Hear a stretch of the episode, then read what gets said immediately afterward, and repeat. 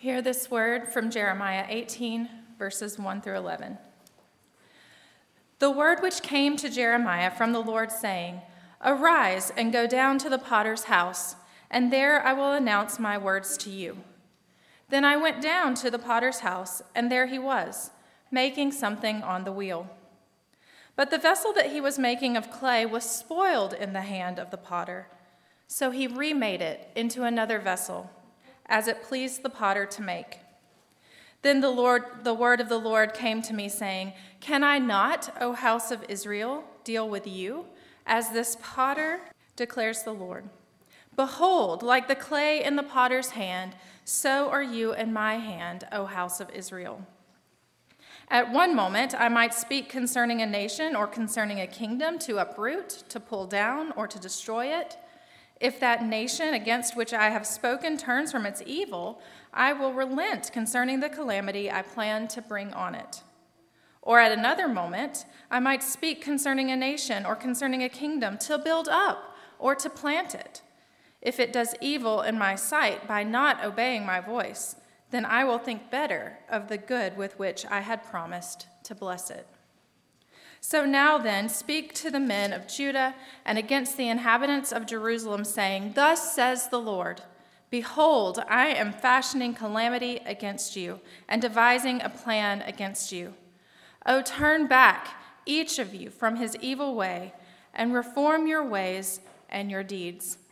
This is the word of God. Thanks, be to God. And now, gracious God, May the words of my mouth and the meditations of all of our hearts be pleasing in your sight, O Lord, our strength and our Redeemer. Amen. Have thine own way, Lord, have thine own way. Thou art the potter, I am the clay. Mold me and make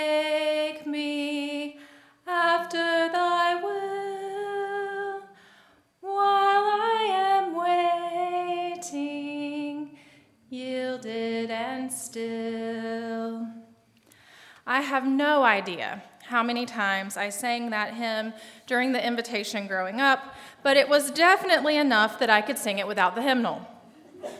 Or at least enough that I would see how many verses I could make it in without looking at the words.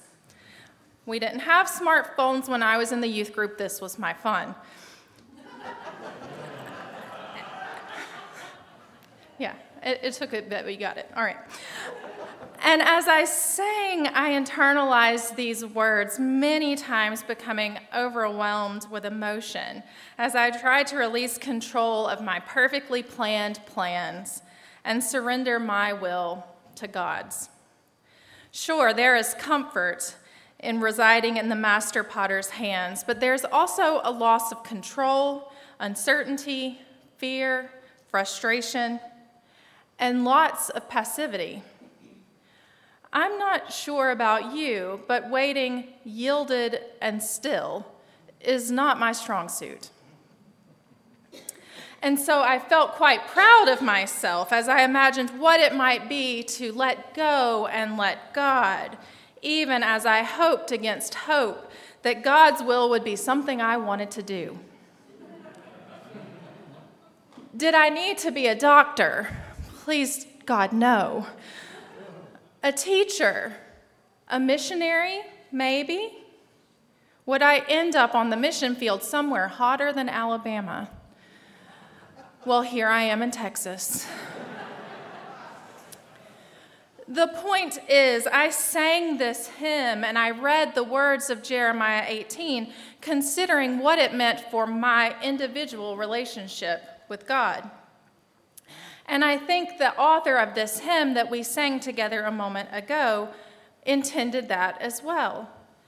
Adelaide Addison Pollard wrote this hymn in 1902 out of her own experience, trying to align her will with God's. Pollard, who was trying to understand why she had not been able to raise the support she needed to go and be a missionary in Africa, was struck by a woman's prayer at prayer meeting, in which the woman prayed, Lord, it doesn't matter what you bring into our lives, just have your way with us.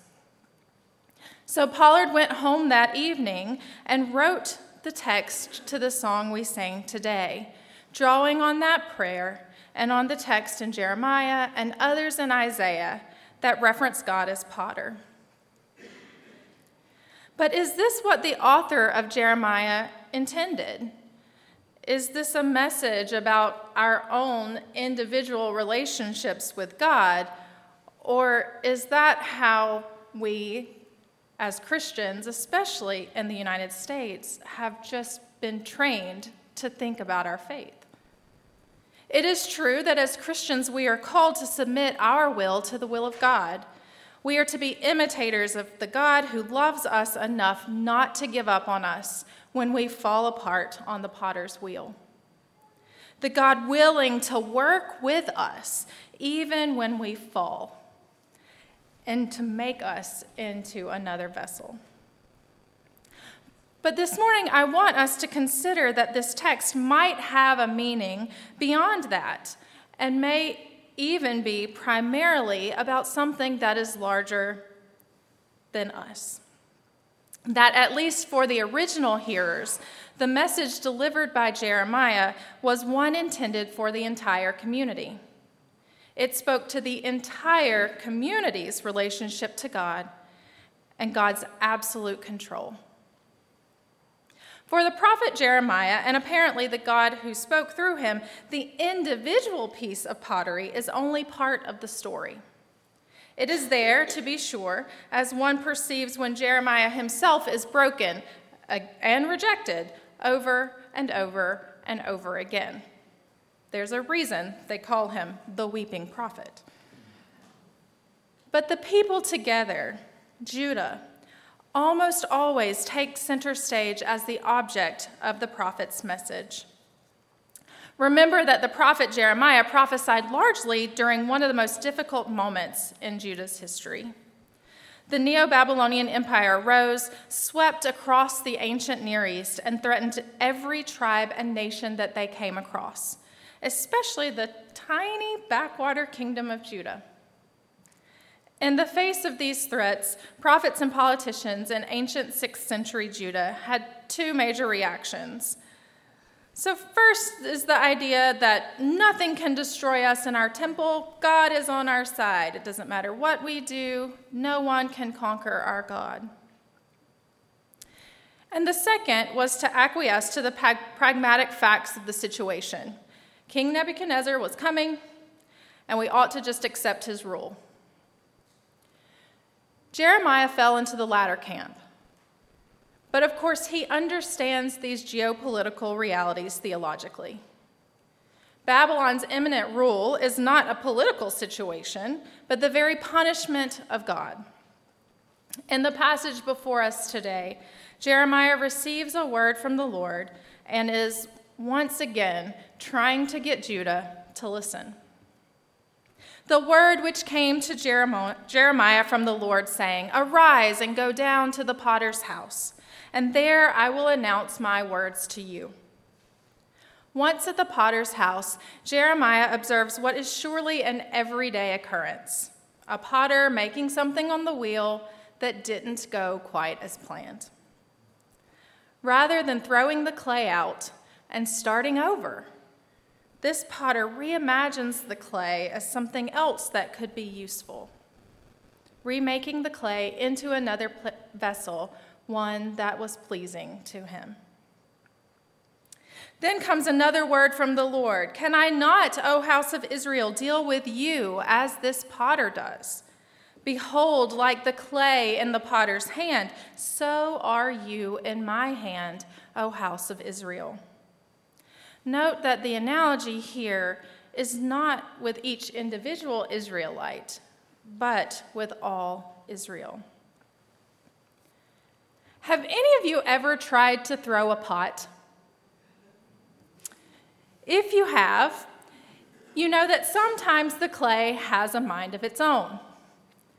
It doesn't always do what we expect it to do, or even what in our mind's eye it is going to be. And if you're me, all the time that clay has a mind of its own. When we moved to Montgomery in 2009, I got it in my head that I was going to take pottery lessons from my friend Sherry. Sherry is a highly capable potter with years of experience. She makes beautiful pots, bowls, cups with the loveliest glazes, much like some of these that are before us today. And we li- when we lived in North Carolina, my friend Teresa also threw pots, and every year she would have a show featuring her work. Gorgeous pieces. Now, to be clear, I had no illusions that I would be good at this. Quite the opposite, actually. I was in the middle of writing a dissertation, and I wanted to try something in which I had no expectations that I would ever learn to do it well. Just let me go be bad at something. So I wanted to do something that exercised a different part of my brain and gave me a chance to explore with no pressure. Don't worry, this is not a humble brag story about how I was actually a very gifted potter and I now own a side business so that I don't squander my talents. I was terrible. Uh, I still am terrible. Uh, eh, but I loved it. And I loved the little pots that I made and all their misshapenness. They were pleasing to me. I was going to bring one this morning to show you how terrible of a potter I am. But I'm not unconvinced that someone in my family thought them so terrible that they were lost in the move. Despite my ineptitude as a potter, I did learn a lot in that pottery class. I learned the importance of beating out the air pockets in the clay before you begin to throw a piece. I learned how to slam that clay down hard and get it to stick to the middle of the wheel. I learned about the importance of centering the clay and keeping it centered, of keeping the clay wet but not too wet, of pulling the walls of the bowl or the vase or the cup up slowly but not too slowly, all while putting consistent pressure on the clay as the wheel turns round and round and round. And I had to decide each week, um, as piece after piece collapsed on my wheel, whether I could make it into something else or if I had to beat it down and start again. It was messy, it was physical, but after um, it was art.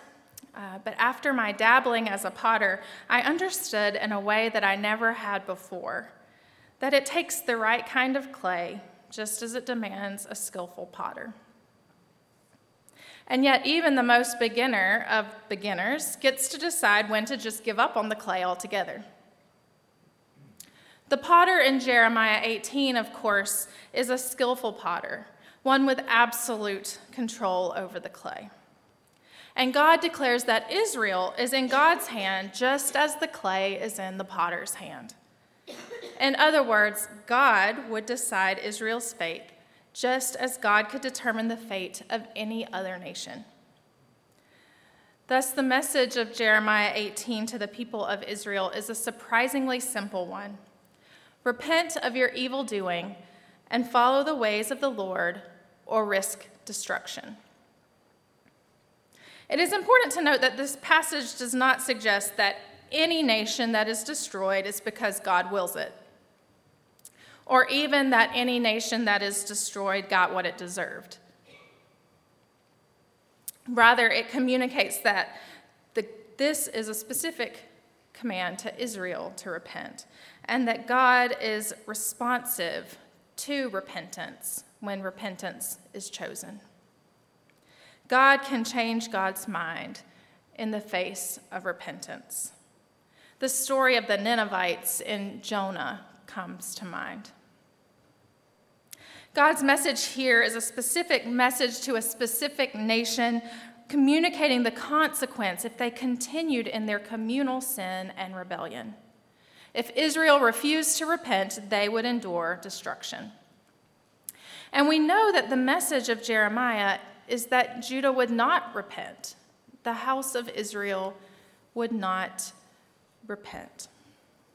Thus, verse 12, which is immediately following the, the reading from earlier, recounts Judah's fate. Despite Jeremiah's pleas that they ought to accept their punishment so that they could be broken and remade into something pleasing, Judah decided to follow their own plans and act according to the stubbornness of their evil heart. Judah, like a rebellious teenager, digs in his heels and goes all in. For Judah, it is too late. They have already decided to follow their own plan and act according to their own will. But where is the good news? what blessing is there for us in this symbolic act related to Israel in Jeremiah 18? I want to suggest three things, but quickly, I know where I'm preaching. First, the fact that Judah had a choice is a gift. Our communities, too, have been given the gift of deciding whether to follow God or not. It is not forced on us. Second, that God continued to offer Judah multiple chances to repent is also a gift. At times, our communities stray. It's hard. At times, we are that clay that was shaped into one thing that ends up becoming something else. We are no less pleasing if we get lost and reshaped in the middle. And yet, in our difference, in being reimagined by God, yes, even in our misshapenness, our communities of Christ followers can be pleasing and are pleasing to God. God gives us multiple chances. Pure gift. And finally, that God, as a potter, desires to make us into something that is pleasing is exciting. That is good news. Great news, actually. It is not a peaceful process necessarily or a fast one. It can be painful. Pots get broken sometimes, have to be repaired. It's not fun to be molded into something someone else wants you to be. Think of the process of rearing children. It's far easier to just remain as we came. We don't want to be pushed and pulled and stretched. We want to just be that lump of clay sometimes, just there. Or we just want to become whatever the wheel of life spins us into, or land wherever it spins us off. But it's up to us. The reality is that change is inevitable. As a community, we must continually turn ourselves over into the hands of the potter who longs to make us into something that pleases. God can meet our community of saints where we are and make something beautiful. The witness of Jeremiah reminds us that as individuals, we are but one small part of the clay. We are not the whole lump.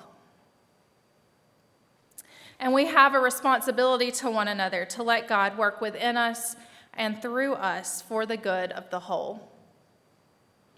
We ask together that God mold us and make us after God's will.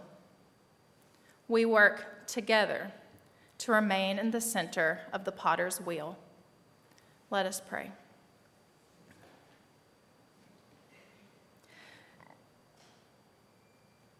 God, that you have called us is gift. that you give us one another to journey together is gift. Fill us with hope and joy and peace about all that you long to do through us together. Amen.